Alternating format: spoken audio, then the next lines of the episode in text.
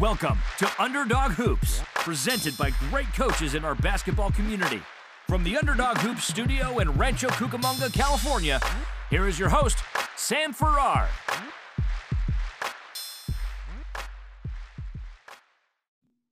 Hey Coach, Coach Sam here from Underdog Hoops. So in today's video, we're going to be talking about alertness and John Wooden's Pyramid of Success.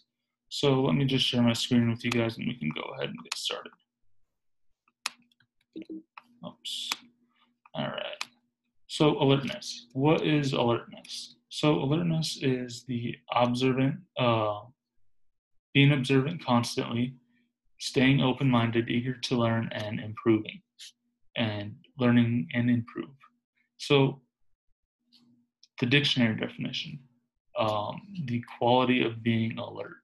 So what does this mean? Well, we're going to go over it. So first, we're going to go over our quotes of the day. Um, be through, be through. if I am through learning, I am through. So this is, you know, direct correlation to alertness and uh, learning and learning different aspects of coaching. Uh, it's not, you know, the learning aspect of you will never stop learning uh, from the day you're born to the day you die. Uh, that's the aspect that you got to have. And then it's not so important who starts the game, but it's who finishes the game. So alertness plays a large role under that. So if you are a big time, you know, fourth quarter player or second half player, and you know, you don't start the game usually, then you want to finish the game. You want to be that person that finishes the game. And then seeking opportunities to show you care. The small gestures often mean the often make the biggest difference. So, you know, seeking those opportunities, um, you know, John Wooden, you know, whether it was, you know, doing the small things like wiping down the floor, um, you know, as an assistant coach, those are things that you can do um, for the head coach. And obviously, it is, um, you know, taking those opportunities, showing them that you really are interested in this, or if you're a head coach, you know, seeking opportunities to improve as yourself or improve yourself and improve your team. So, Wooden on alertness. So, being observant, being open minded, eager to learn, eager to improve. These are four aspects of what alertness means to John Wooden. Uh, being observant, you know, being aware of your surroundings. So, awareness, um, being open minded to what's going on around you, um, and, you know, being in tune with your players. And then it's vice versa. Same if you're a player. You want to be observant on the floor, you want to be open minded to what your coach is telling you, and then you want to be eager to learn and improve. So, learning, you want to learn every single something every new every single day, and that will help you grow as a person. Uh, and then you also want to be able to improve. So, improve a skill, um, you know, that type of thing. So, alertness as a player, uh, being aware of your surroundings. So, if you're on the court, you want to be aware of where you are on the court and what you are doing on the court. And then you want to be open minded. So, like I said, if your coach tells you something, uh, be open minded about about it. And if you disagree with that, still you got to take it open mind and you want to learn. You want to be willing to learn something new every day.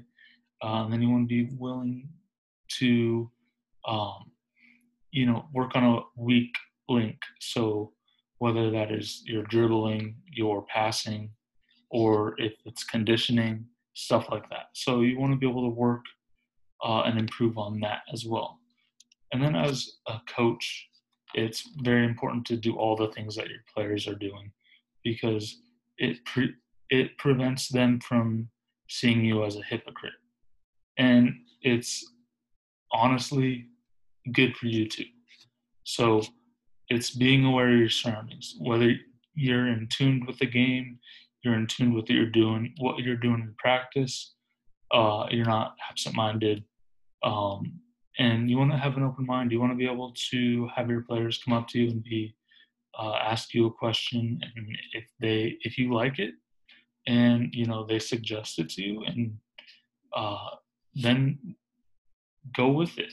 Let your athletes feel like they can take a part take part in this uh, and you know be make some decisions on their own that's a part of coaching that has been lost i think and i've learned that over the last two years that if we let our team run and let our team go uh, you know they're actually pretty good if they if we send them in the right direction um, and then you also want to be learning something new every day.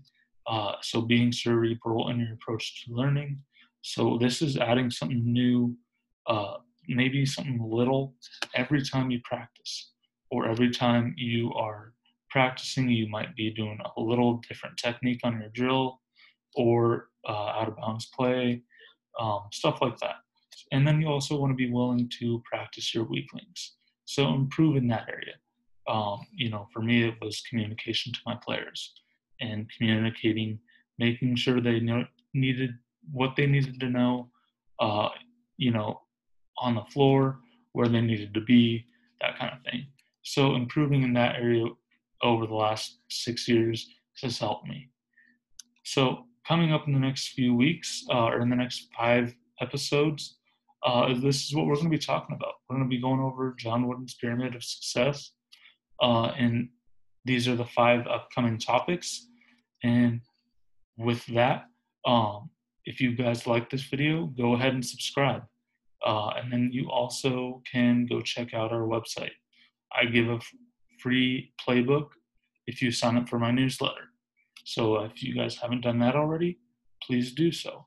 Uh, and it, you guys get a lot of plays in there, a lot of um, my offense, and then some drills that I like to run. So you guys can go check that out. Uh, and always, you know, it's a newsletter. So I do send you guys emails, uh, updates, uh, not every day, but occasionally. So if you guys like the video, you can go ahead and subscribe. And then I will see you guys in the next video.